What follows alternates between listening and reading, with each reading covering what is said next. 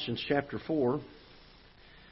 If y'all forgive me, I'm not going to wear my coat this afternoon. I am burning up up here, and uh, I know it's cool out there, but I am about to. I don't know if it was so much food I ate, maybe the sin of gluttony this afternoon has caused that. I don't know. Maybe I have to go repent of that. But uh, anyway, Colossians chapter number 4. I'm going to read one verse of Scripture, and then we're going to be dealing this afternoon with the, the subject of grace and how uh, it ought to be something that is one of the uh, attributes, I guess would be the best way to say it, characteristics uh, of our Christian life. Colossians chapter number 4, and if you will, look with me in verse number 6. Paul writes, Let your speech be always with grace, seasoned with salt, that ye may know how ye ought to answer every man. And Father, we come to you once again and ask that you would guide and direct our thoughts for the next few moments. And Lord, we, we don't want to give opinion. We don't want to give uh, good ideas or philosophies or what we think to be uh, uh, good ideas that men have come up with. But Father, we want to know what your will is, and we want to follow your word and guide and direct, I pray, through the teaching of your word. May it uh, pierce our hearts and help make changes in us where it's necessary. Help to guide and direct our steps and teach us in righteousness, that it would reprove and rebuke where needed. And I pray that you'd help us to be sensitive and open and willing to receive the teaching of your word as your Holy Spirit guides and directs. In Jesus' name, amen. A number of years ago, Charles Spurgeon was pastoring in London. He had a great ministry, and God had richly blessed his ministry. He had a, uh, an orphanage that uh, he took in uh, many young kids to try to help them out. There's another fellow in the same city in London called Joseph Parker. He was also a pastor of a fairly large church. And one Sunday, in the, the passing of his message, he mentioned about how poor the children were that were entering into Brother Spurgeon's orphanage. Word got back to Brother Spurgeon, and of course, you know how the grapevine works. And uh, he was told that Brother Parker was being critical of the orphanage. And the next week, Brother Spurgeon got up in the pulpit and just raked Brother Parker publicly from the pulpit over the coals and just just viciously attacked him for what he perceived was an attack on the orphanage and the ministry that God had given him. It made all the papers, and the next Sunday, um, Brother Spurgeon had to be out of town and wasn't able to be in his pulpit. A lot of people went to Brother Parker's church. They wanted to hear his his uh, response to the attack, and they figured, well, we're going to hear Brother Parker light into Brother Spurgeon now. And Brother Parker got up in the pulpit and he said, Folks, our dear brother Spurgeon cannot be in his pulpit today. He said, I happen to know that this is the week that they normally take the offering for the orphanage. He said, I would like for us to take that offering. They had to pass the plate three times that day to collect all the funds. Brother Spurgeon, when he heard of it, wrote Brother Parker a letter and he said, You know, Parker, you have practiced grace on me. You have not given me what I deserved, but you have given me what I needed. What a tremendous example of Christian grace. It's amazing that those of us who have been shown so much grace by a God who has every right to judge us for our sin are least prone to be giving of our grace. And I want us to look at a couple of things and learn a few things that uh, will do us well in the area of how we ought to respond to people in our Christian life. I think there's four lessons at least that we can find from Scripture, and I'm sure there are many more that would uh, lend itself to this subject, but I want to address four of them this afternoon and try to help us with some things. Um, we live in a world that is so cynical that it teaches people that uh, if somebody does you wrong, don't get even, get ahead. Be vengeful. Find a way to strike them back.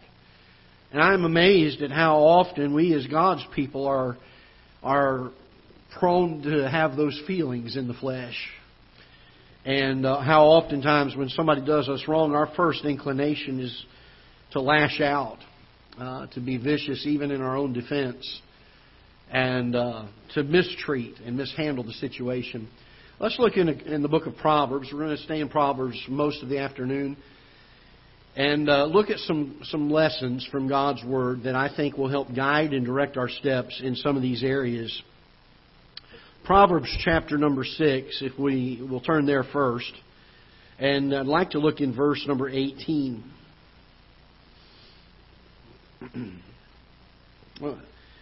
uh, there are six things that God addresses here that the Bible says he hates, and he says, Yea, seven are an abomination. By the way, isn't it interesting that the very first thing on the list is not homosexuality? Now, certainly that is an abomination. We have no doubt of that in Scripture. But you know what the very first one is? A proud look. Why is it that we don't get as upset over proud looks as we do over the subject of homosexuality? Could it be that that's a sin we have a, a struggle with? We're not as prone to point that one out. I don't know. Maybe that could be the possibility. That's just a side note. But it says, A proud look, verse 17, the lying tongue, hands that shed innocent blood. And then I want you to notice verse 18. And heart that deviseth wicked imaginations. So these are untruths. These are imaginations. They're not something, they're, they're fabricated.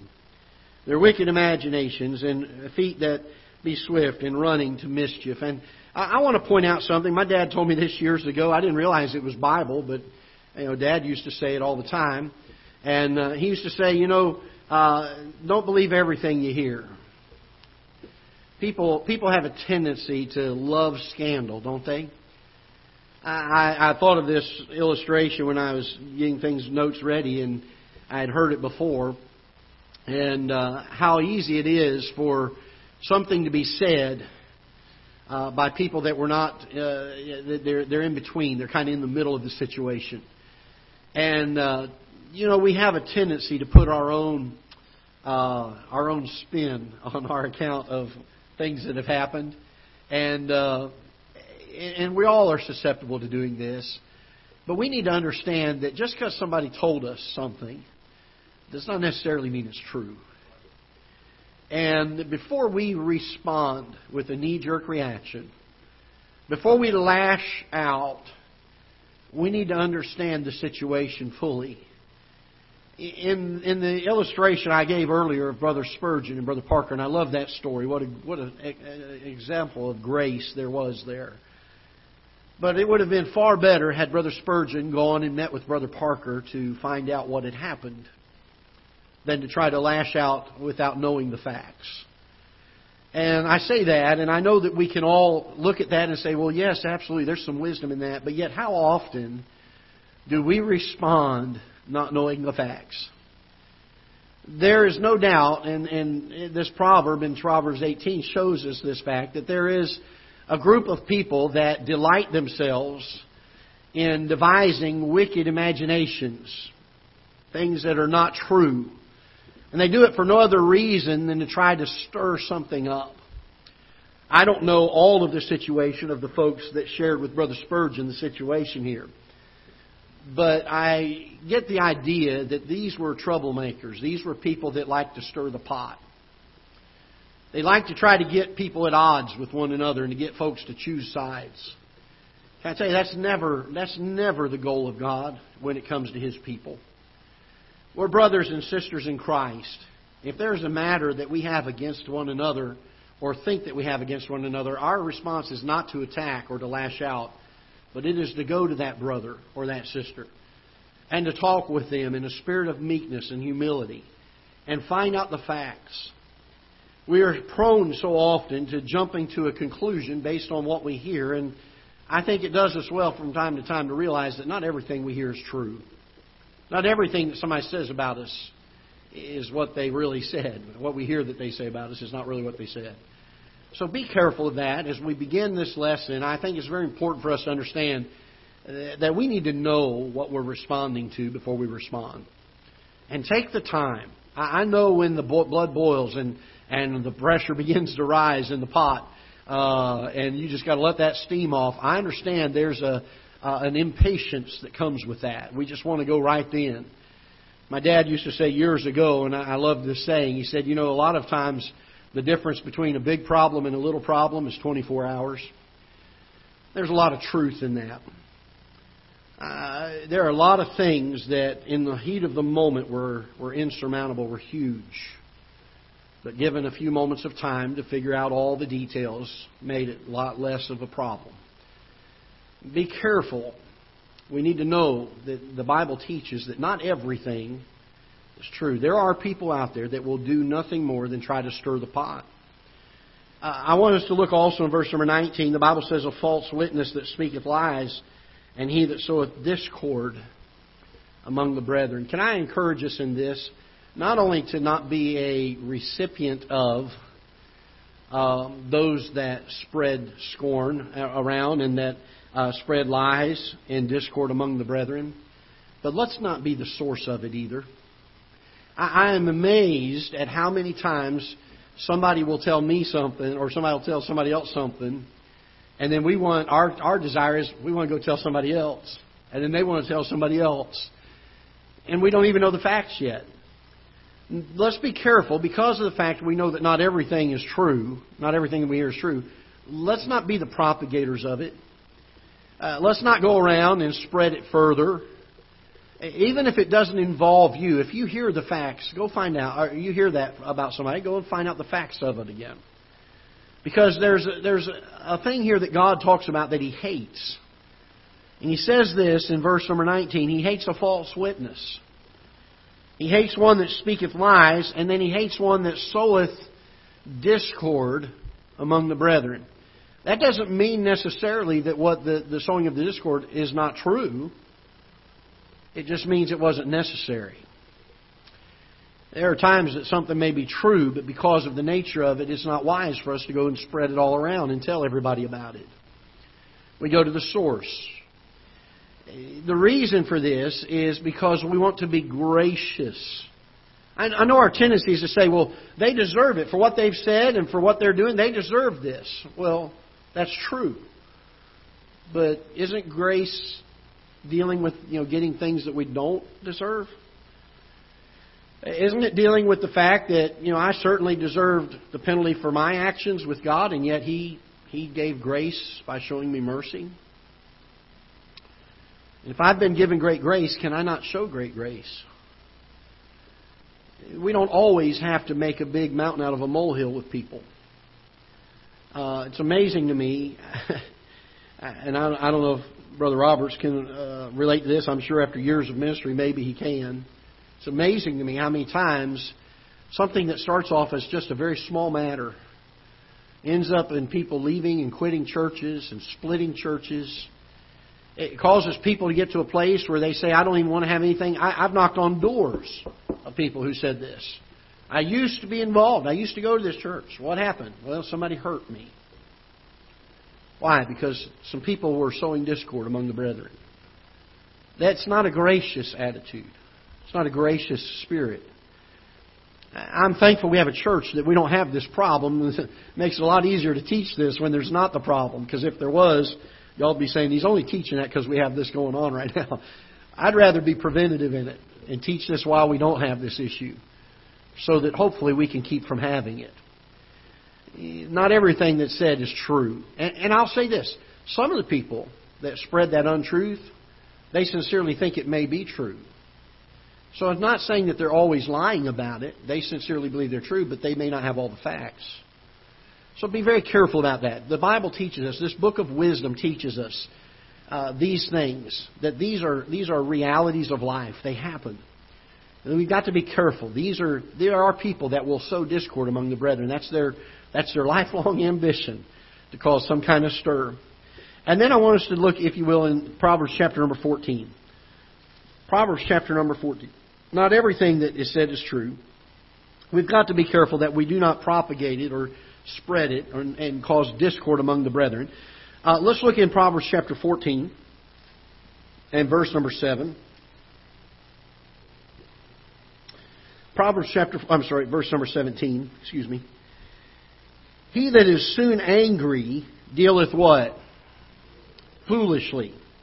And a man of wicked devices is hated. He that is soon angry is the guy that flies off the handle. Uh, it doesn't take much to, to, to get pull his trigger and get him riled up. The person that can't control the temper has no self control. The Bible says that when that type of a person acts, that he acts foolishly.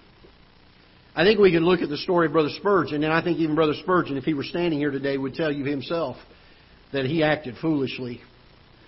He did it because it was a quick, spontaneous reaction. He would be classified, perhaps, in this situation as being soon angry.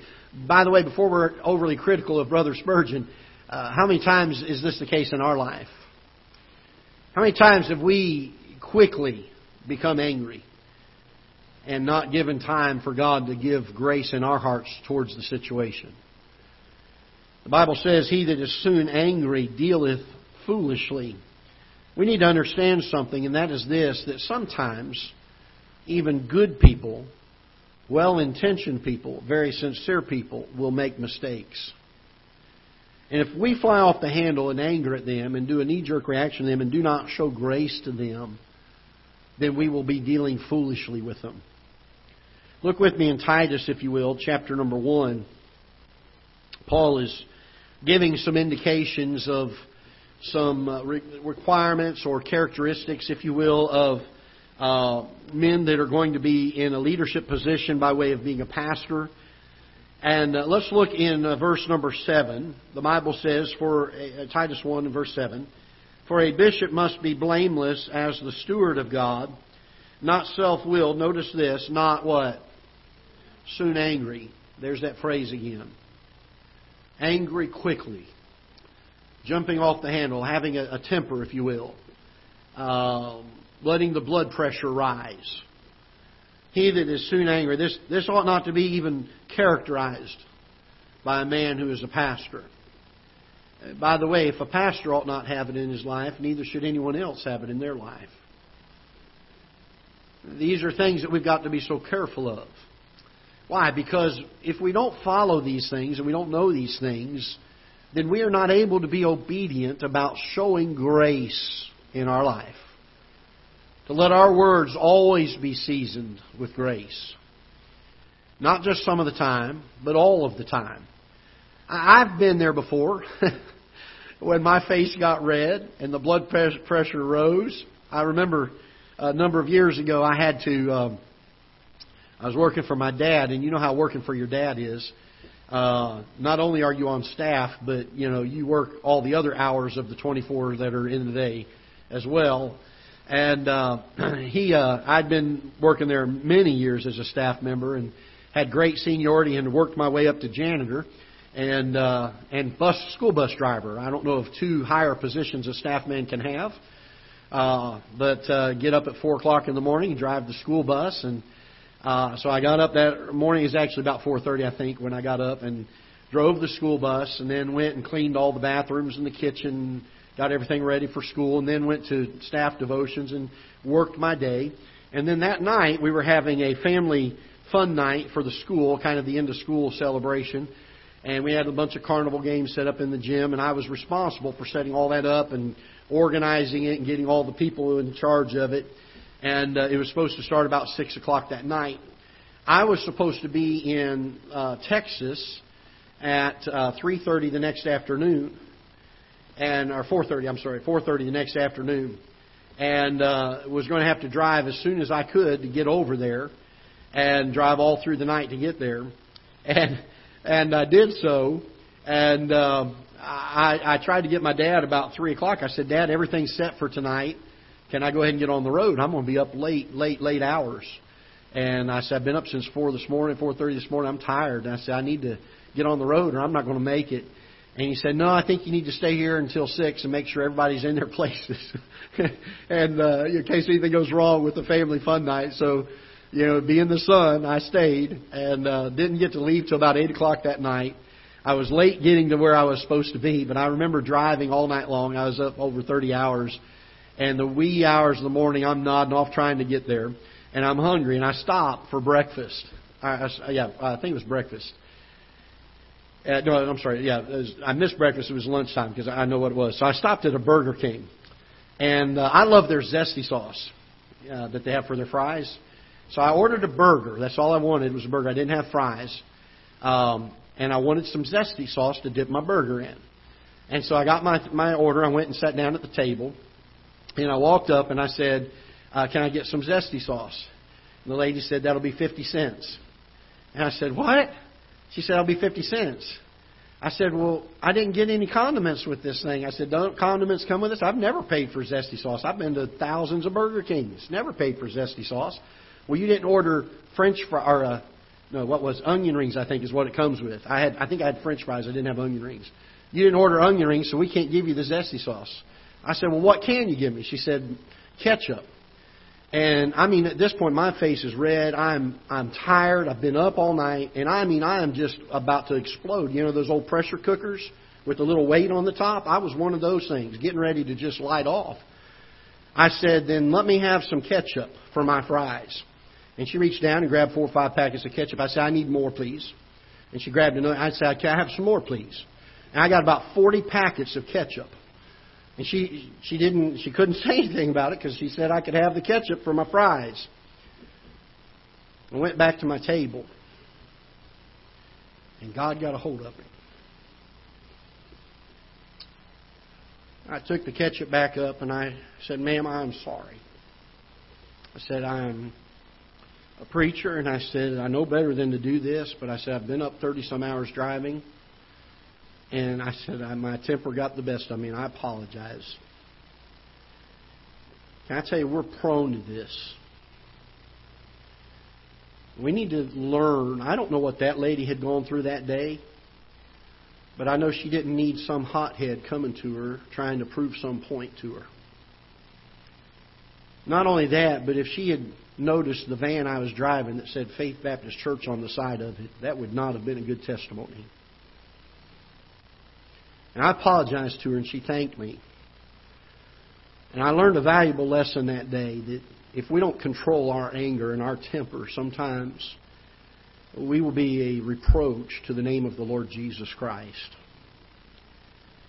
I think this is why so often in, Bible, in the Bible it speaks of us not being quick to anger not, not dealing foolishly with people. I look back and I shamefully think of that time and I think how foolish that was. How foolish. It accomplished nothing. It certainly didn't make me feel better. And so I paid the 50 cents and got my sauce and went back and ate it. But uh, we need to be careful that we, te- we treat people with grace. We represent the Lord Jesus Christ. And I have watched as God's people say, well, I'm Irish, or I got the red hair, or, you know, they come up with all these excuses why we are justifying flying off the handle, losing our temper, getting angry at someone. Well, they just deserved it. Boy, they really deserved it. No. If we got what we deserve, what would we be going through right now?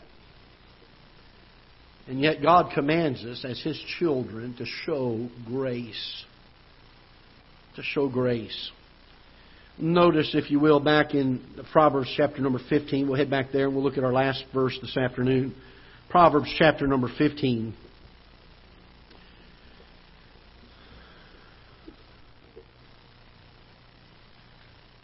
Proverbs chapter number 15. Probably one of the greatest verses regarding our speech and the graciousness of it verse number one, the Bible says, A soft answer turneth away wrath, but grievous words do what? They stir up. You think that'd be sowing discord among the brethren? Uh, they stir up anger. I'll say this not everything that we hear is true. And even if it is true, we need to be careful that we're not spreading discord among the brethren. We need to understand and realize that sometimes good people make mistakes. We need to give them the benefit of the doubt. And for lastly, the, the fourth one I'll give you here grace is never out of season and is always the higher ground. Grace is never out of season and it's always the higher ground. Somebody said years ago the, the difficulty in, in making decisions in our life is, is not trying to determine between what is good and what is bad. In the Christian life, the difficulty of making our choices and decisions is in the determination between what is good and what is best. And always choosing the best. God teaches us very clearly that we are to treat others graciously. Now, I know that there are times that we're to rebuke those that are false teachers, and I understand that. I understand being very bold in our faith. I understand pointing out sin boldly. But when we're dealing with people in day to day life, and our example and our testimony is on display, we need to make sure that we are dealing graciously with them. Get a hold of our temper. Get a hold of this quick wrath that the Bible speaks of. This quick anger that, that so often gets a hold of our hearts. And let our words be always seasoned with grace. Uh, just a little bit ago, we had lunch downstairs. And I loved it. We had eggs and bacon and uh, biscuits. Boy, I'm getting hungry again. And I love breakfast food. But you know, not only did they have the eggs and the bacon and the biscuits there, you know what else they had? They had gravy. Can I tell you this? There are two things that you can put on food, any food, and it makes it better bacon and gravy. Why? Because it seasons the food, it makes it better. Can I tell you, there's one thing in the Christian life you can always put it on, and it will always make it better, and that is grace. It will season our words with salt.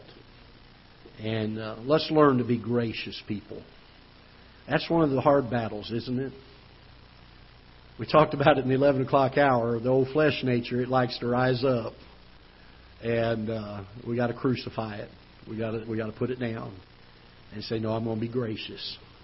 I'm going to be gracious." All right, let's stand together. We'll be dismissed in prayer. Father, we're so thankful for your word. Very simple lesson this afternoon, yet one that is so needful in the day that we live. How oftentimes we mishandle, we mistreat one another. The fruit that your Holy Spirit bears in us, part of it ought to be the gentleness that the Bible speaks of. I pray that you would help us to learn to handle people with care